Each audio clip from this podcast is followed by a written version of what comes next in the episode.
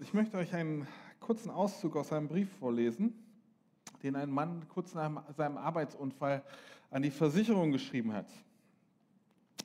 Sehr geehrte Damen und Herren, ich schreibe Ihnen als Antwort auf Ihre Anfrage, die Entstehung meiner Verletzung beim Arbeitsunfall näher zu erklären. Meine ursprüngliche Antwort, ich habe versucht, meinen Job alleine zu erledigen, möchte ich im Folgenden ausführen. Ich bin vom Beruf Dachdecker und am Tag des Unfalls arbeitete ich alleine und verlegte Ziegel auf dem Dach eines vierstöckigen Gebäudes. Zum Ende der Arbeit merkte ich, dass der Lehrling zu viele Ziegel aufs Dach gebracht hatte, etwa 300 Kilo Gewicht.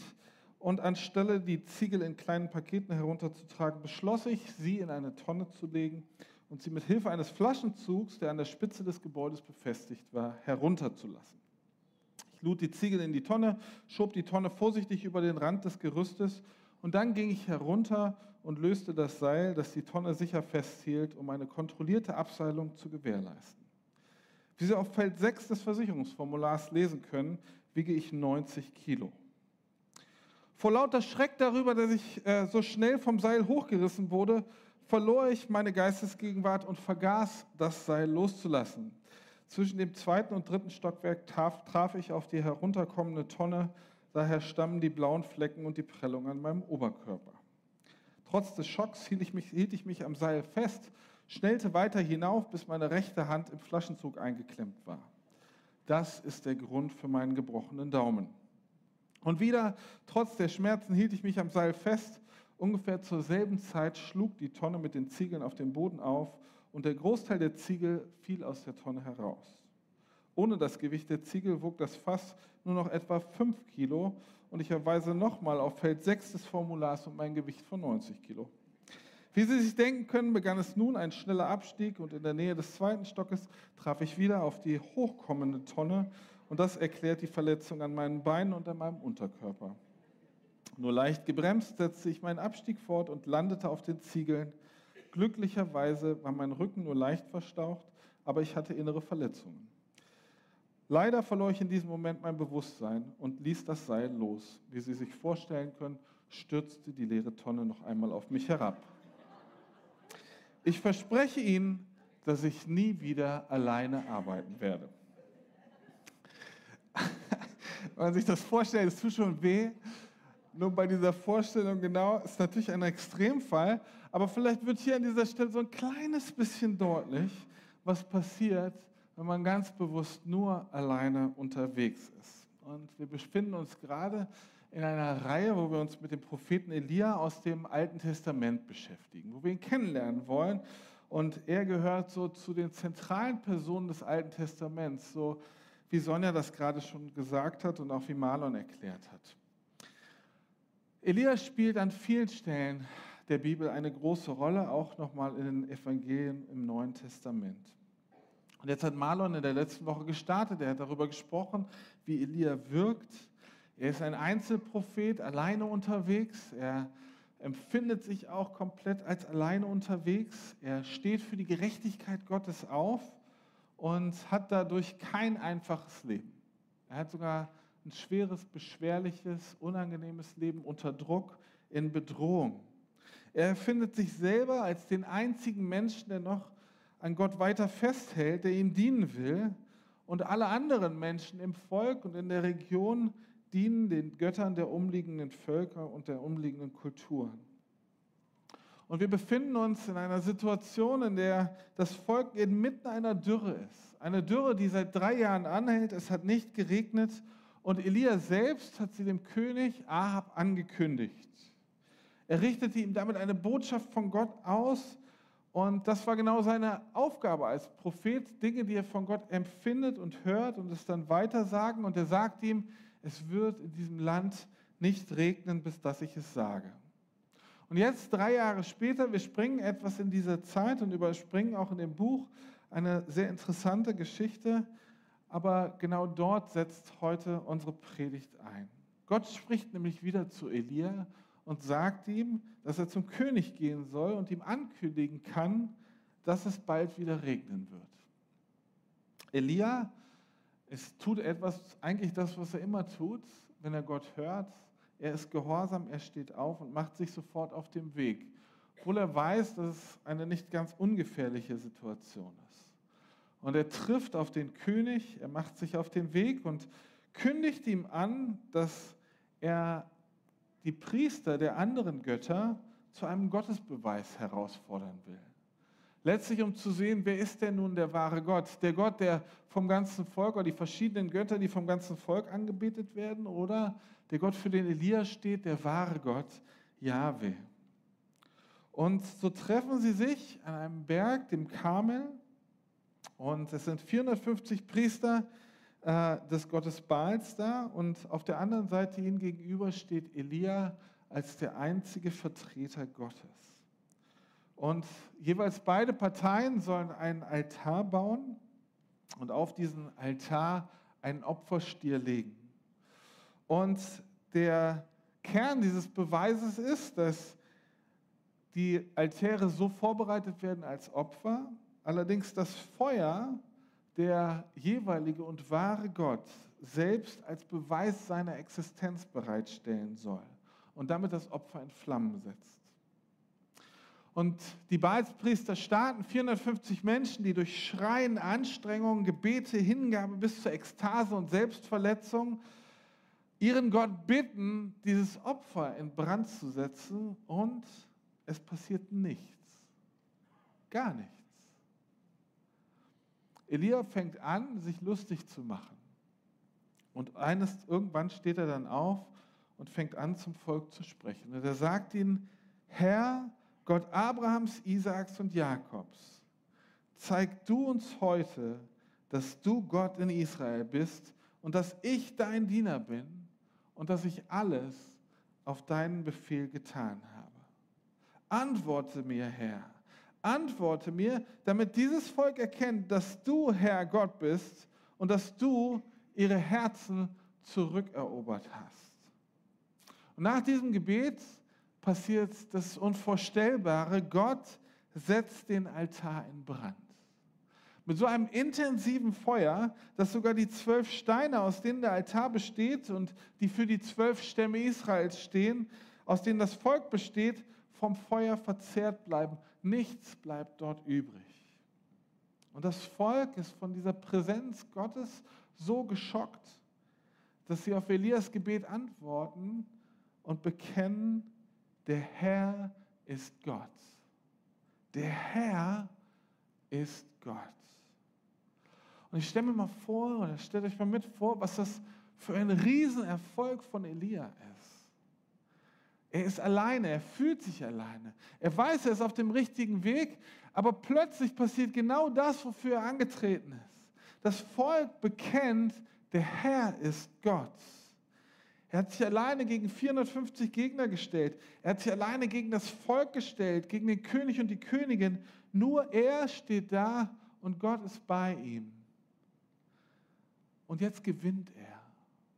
Ich stelle mir diesen Moment so unglaublich erfüllend vor. Zu wissen, Gott hat hier was gemacht. Und er hat es den anderen gezeigt. Und es ist nicht nur, dass die, das Wunder geschehen ist, sondern auch die Wirkung ist immens. Das Volk erkennt Gott endlich wieder. Und Elia ist kraftvoll, er spürt das Wirken Gottes, er ist voll im Flow, aber er ist genau da. Ich kann euch nur empfehlen, diese Geschichte nochmal im ersten Buch Könige, Kapitel 18 und 19 nachzulesen, weil das, was ich euch jetzt hier erzähle, ist natürlich super verkürzt nur. Ähm, und lest es mal nach. Ihr werdet sehen, wie Elia so vor Selbstvertrauen strotzt ja, wie er sagt, oh, es kann mich nichts mehr aufhalten. Durch ihn wurde Gott bestätigt und Gott hat ihn bestätigt. Gott hat gesagt, durch, dieses, ja, durch diesen Gottesbeweis wurde auch Elia als der Prophet Gottes dargestellt. Was für ein super Team, die beiden. Es ist sichtbar für alle, dass Gott sich zu Elia stellt und es ist ein mächtiges Zeichen.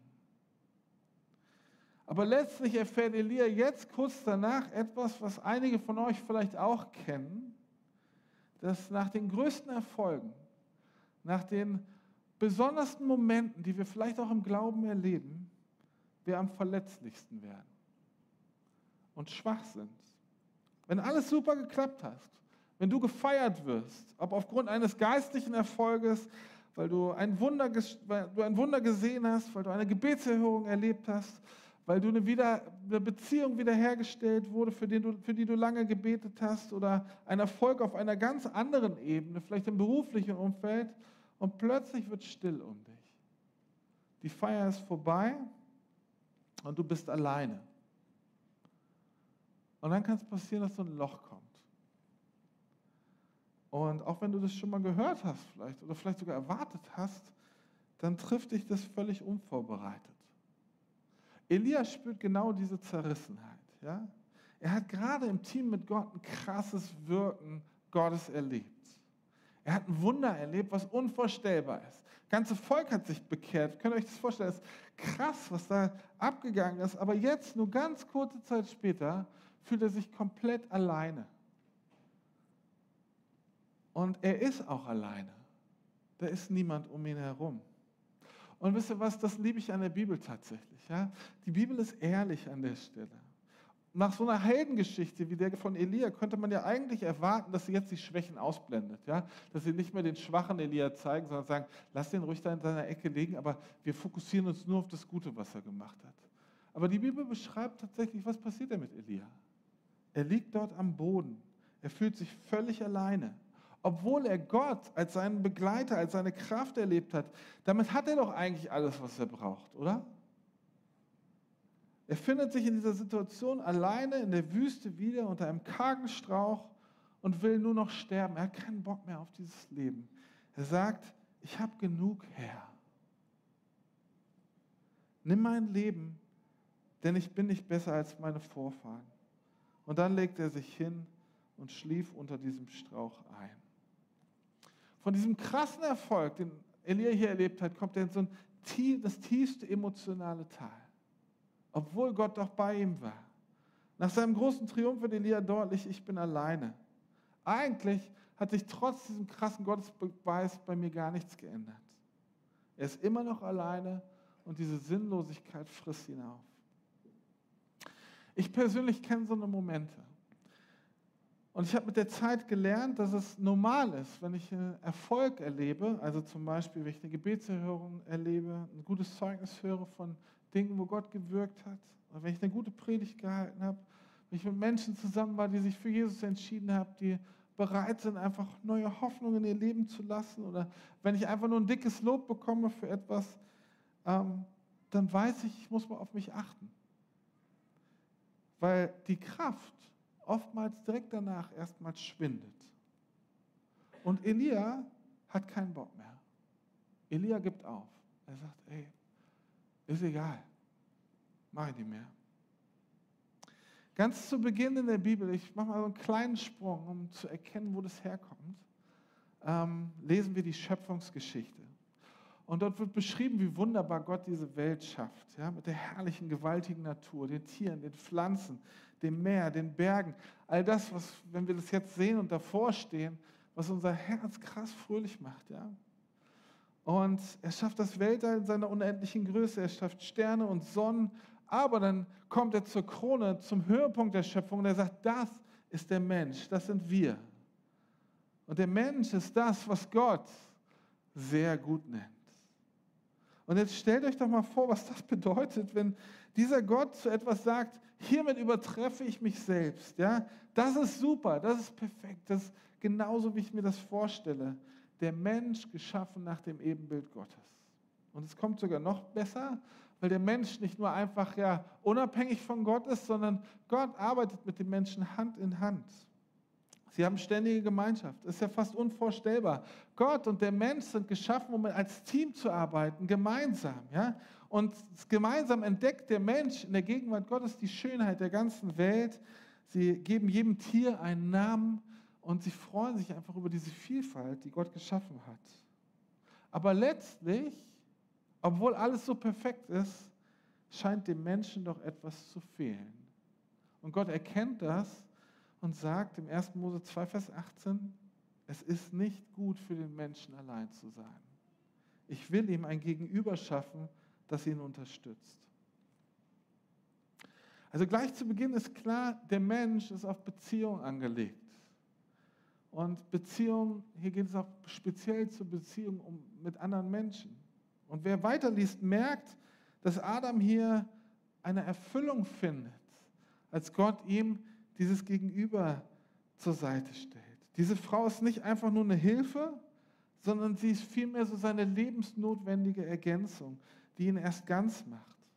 Und das ist so spannend, weil Gott hier Adam mit einem Gegenüber versorgt, weil er merkt, er braucht es. Und das ist für mich irgendwie wundersam, besonders. Und so beschrieben, dass es so nochmal beschrieben wird und hervorgehoben wird, dass der Mensch, egal wie perfekt er auch ist, niemals als Einzelgänger angelegt ist. Und das gilt für jeden Einzelnen von uns hier. Keiner von uns ist als Einzelgänger angelegt. Und sicher denken wir manchmal, Dinge alleine zu machen, ist tausendmal einfacher. Ja? Und äh, das stimmt oft. Es ist einfacher, Dinge alleine zu machen. Aber der Text hier sagt uns, dass, es, dass wir tatsächlich Gemeinschaft brauchen. Und ich glaube gerade, dass das, was Gott hier sagt, weit über die Ehe hinausgeht. Es wäre eine Verkürzung der Bedeutung, die dem Text hier an dieser Stelle überhaupt nicht gerecht wird.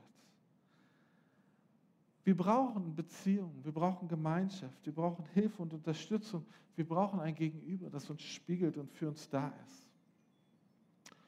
Da ruft, glaube ich, gerade jemand an, der auch Unterstützung braucht, vermute ich. Geh ruhig ran und alle anderen können die Handys kurz ausmachen, damit nicht. Aber Elia sehen wir, dass diese Tiefe der Gottesbeziehung, dieses Besondere, dieser besondere Moment nicht ausreicht für das, was er braucht. Er braucht Beziehung und Gemeinschaft, um, weil die lebensnotwendig tatsächlich für ihn sind. Und weil Gott das weiß, gibt er Adam die Frau, seine Frau. Und er formt sie aus einem Teil von Adam und gestaltet sie nochmal so besonders und herausragend. Und Adam ist absolut begeistert. Gehen wir nochmal zurück zu Elia. Genau wie Adam ist Elia Gott super nah am Anfang. Er hat, er hat ihn als erfüllend erlebt. Aber jetzt in seiner Einsamkeit, in der Bedrohung, will er gar nicht mehr. Er will sterben. Er will einfach aufhören.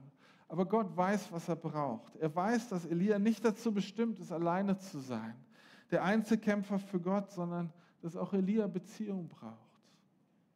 Und so begegnet Gott Elia ganz, ganz sanft. Und er stellt ihm Elisa vor. Elisa, den er dann als seinen Nachfolger und Schüler berufen soll. Und Elisa nimmt diese Berufung an. Elisa sagt bewusst Ja zu diesem Schritt aus seiner Einsamkeit heraus. Und das ist vielleicht diese großartige und herausstechende Eigenschaft von Elisa, Elia. Elia ist gehorsam Gott gegenüber. Er macht das, was Gott ihm sagt. Obwohl es sich vielleicht in diesem Moment nicht anfühlt nach Gemeinschaft, sondern dieses zurückgezogene, trotz des Schmerzes irgendwie zu sagen, ja, das ist jetzt das, was ich verdient habe, das ist da, wo ich hingehöre lässt er sich auf Gott ein und sagt Ja zu diesem Schritt. Er verlässt die Einsamkeit, um Elisa zu suchen und ihn zu besuchen, berufen. Und ich glaube, das ist so ein Moment hier an dieser Stelle, den wir schnell übergehen könnten. Elias Eigenschaft, sich von Gott leiten zu lassen und dann das, was, was zu, zu, tun, was er sagt, das ist herausragend. Ja? Weil er sich trotz seiner Schwäche auf die Ermutigung und Stärkung von Gott einlässt. Darüber wird Marlon in der nächsten Woche noch ein bisschen mehr sprechen. Aber Elia tut das, was er noch kann. Er vertraut Gott. Er geht diesen Schritt. Gott kennt unsere Tiefpunkte. Er weiß, wann es uns richtig schlecht geht. Und ich glaube, er sucht danach, uns in Gemeinschaft zu rufen, dass wir gerade nach diesen Erfolgen nicht alleine sein müssen. Und dafür sind wir hier zusammen, wie Sonja das eben auch nochmal erzählt hat. Wir sind dafür da, hier zusammen, dass wir in unserer Schwäche nicht alleine sein brauchen. Auch Anna hat das eben gerade erklärt. Heike hat das erklärt, als wir über die Connect-Gruppen geredet haben. Wir brauchen nicht alleine zu sein. Aber das Problem ist, dass wir meistens erwarten, dass jemand auf uns zukommt und das sieht, was unser Problem ist. Und wisst ihr, was da meistens passiert? Wir bleiben alleine. Wenn wir schwach sind, kommt in den seltensten Fällen jemand auf uns zu der uns sieht oder uns hilft, wenn es uns nicht gut geht. Elia muss den ersten Schritt aktiv gehen. Er muss sich aufmachen, aufstehen und losgehen. Ich kann mich gut an eine Situation von vor ungefähr einem Jahr bei mir persönlich erinnern. Wir hatten hier ein Missionsteam hier aus Mexiko. Ich weiß nicht, ob ihr euch noch daran erinnern könnt. Sie waren hier bei uns im Gottesdienst. Und ich hatte mich riesig auf dieses Team gefreut. Ich hatte mich riesig gefreut, nach diesen drei elendlangen Corona-Jahren endlich meine Freunde wiederzusehen und da zu sein. Und es hat, mich, hat mein Herz erfüllt, hinterher zu sehen, wie Gott sie benutzt, einfach, um tatsächlich ja, Menschen zu erreichen, um uns zu dienen, um die Jugendlichen zu ermutigen, dass Gottes Kraft krass wirksam war. Das hat mich so gefreut. Aber auf der anderen Seite habe ich mich nach so zwei, drei Tagen ihres Besuchs wiedergefunden an einer Stelle, äh, wo ich versucht habe, diese Gäste, dieses Team von, ich glaube, zwölf Leuten war das, ganz alleine zu versorgen. Ich kann euch gar nicht mehr sagen, warum. Aber ich habe einfach niemanden um Hilfe gebeten. Und das ist, würde ich sagen, sonst eine meiner großen Stärken. Leute um Hilfe zu bitten, auf Leute zuzugehen, Leute zu ermutigen, mit dabei zu sein. Und so kann ich mich noch gut erinnern, ich fand mich in einem Moment ziemlich kraftlos. Ich habe irgendwas aufgeräumt oder hinterhergeräumt, irgendwas, weiß ich gar nicht mehr, hier in der Gemeinde. Ich fand mich wieder und habe gedacht, was mache ich hier eigentlich? Ich bin völlig platt. Ich fühle mich, als will ich nur noch ins Bett. Ich habe nichts mehr zu geben, aber irgendwie schaffe ich das nicht mal, jemanden um Hilfe zu bitten. Ich habe gemerkt, ich bin richtig an der Kante. Im Nachhinein weiß ich, dass diese von mir gewählte Einsamkeit, vielleicht auch wenn sie nicht bewusst gewählt war, auch noch schlimmer hätte ausgehen können. Und ich bin Gott so dankbar persönlich, für das tolle Team, was dann irgendwie kam und mich unterstützt hat. So viele Leute tatsächlich, die das dann sehen. Aber ich musste für mich zulassen, diesen Schritt zu gehen und Gemeinschaft und Hilfe einzuladen, dass ich es nicht alleine mache. Elia geht diesen Schritt und er findet Elisa wenig später auf der Arbeit. Elisa wird beschrieben als ein krass kräftiger Mann. Er scheint auch wohlhabend zu sein. Er arbeitet auf dem Feld, aber nicht nur er alleine, sondern zwölf Gespanne, also 24 Ochsen, die vor ihm hergehen mit den gemeinsamen Dienern, viele Gespanne dort auf dem Feld. Er scheint aber auch ein impulsiver Mann zu sein, der dafür steht, für das, was er tut. Und Elia geht auf diesen Elisa zu, der von seinem Glück noch gar nichts weiß, und er wirft ihm seinen Mantel um. Und dieser Mantel und dieses Zeichen ist, und das erkennt Elisa sofort, ist die Berufung eines Schülers in die Nachfolge eines Lehrers. Und Elisa versteht genau das. Elisa versteht, dass er in die Gemeinschaft mit Elia gerufen wurde, mit diesem bekannten Prophet. Und wir können sicher sein, dass auch Elisa mitbekommen hat von diesem krassen Gottesbeweis und Elia in seinem Gottvertrauen in aller Munde war. Elisa lässt sich darauf ein. Er lässt sich auf die Gemeinschaft mit diesem etwas wunderlichen Typen ein, auch wenn es für ihn ein Weg in die Ungewissheit ist. Und beide sind völlig unterschiedlich.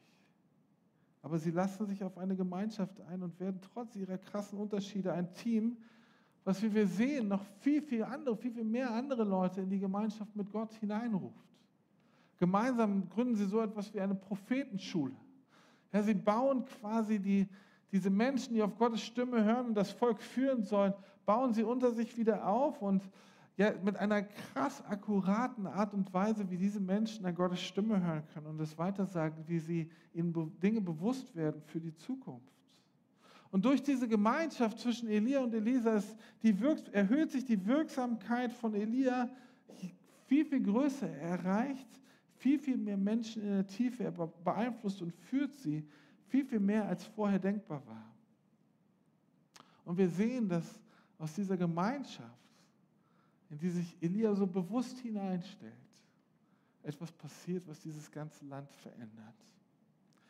Und ich möchte euch zum Schluss und mir selber auch ein paar Fragen stellen, die wir vielleicht in diese Reflexion mit hineinnehmen können.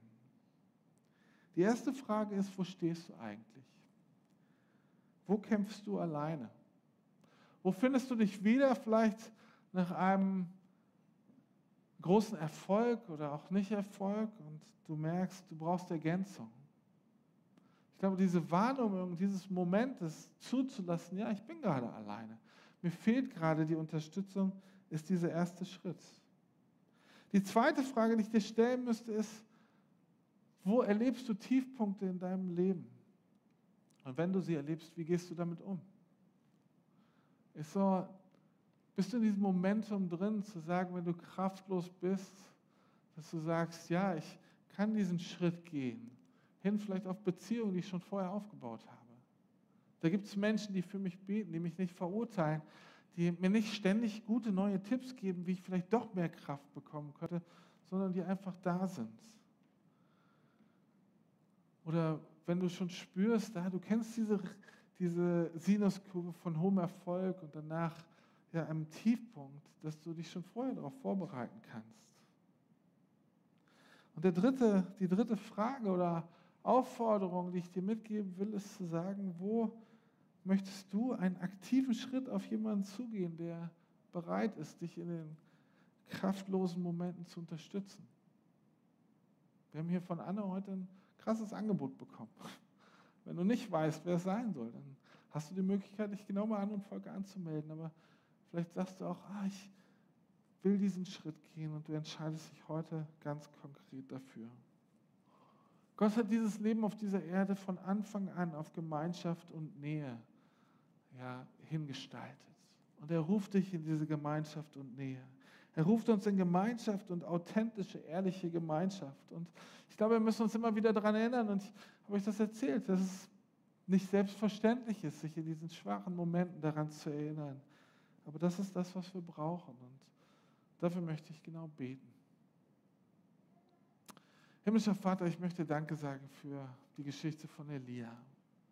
Ich möchte Danke sagen, wie kraftvoll du ihn benutzt hast und dass durch sein Wirken Menschen dich kennengelernt haben und ja, dich wieder neu erkannt haben und gesagt haben, Herr, du bist Gott, du bist der einzige Gott. Und Jesus, das ist ein Wunsch, den ich auch habe, dass Menschen dich erkennen durch das, was ich tue. Gleichzeitig ist es genauso wahr, dass wir in manchen Situationen erleben, wie wir kraftlos sind, wo wir es alleine probieren wo wir uns aufbäumen und sagen, wir müssen noch, aber uns wiederfinden. Ja, vielleicht Momenten, wo wir sagen, wir wollen gar nicht mehr. Wir verstehen den Sinn nicht. Und ich bete, dass du jedem Einzelnen, der sich vielleicht gerade so empfindest, die Kraft gibst, aufzustehen wie Elia. Ja zu dem zu sagen, dass du uns in, Berufung, in, in, in Gemeinschaft berufen hast. Und wir ja, uns auf den Weg machen, jemanden zu suchen, der diesen Weg mit uns gehen kann, obwohl er vielleicht ganz unterschiedlich ist wie bei Elia und Elisa. Aber aus dieser Gemeinschaft hast du was Großartiges für das ganze Land gemacht. Und wir glauben, dass du etwas Großartiges für unser Leben machst, wenn wir uns auf Gemeinschaft einlassen, wenn wir nicht nur sitzen und warten, sondern wenn wir aufstehen. Und so bete ich für jeden Einzelnen, der das jetzt anspricht, hier bei uns, um Kraft aufzustehen dass deine Kraft, die Jesus dich, die so krass ist, dass du von den Toten auferstehen konntest, dass sie in uns wirkt, damit wir diesen Schritt gehen können. In deinem Namen. Amen.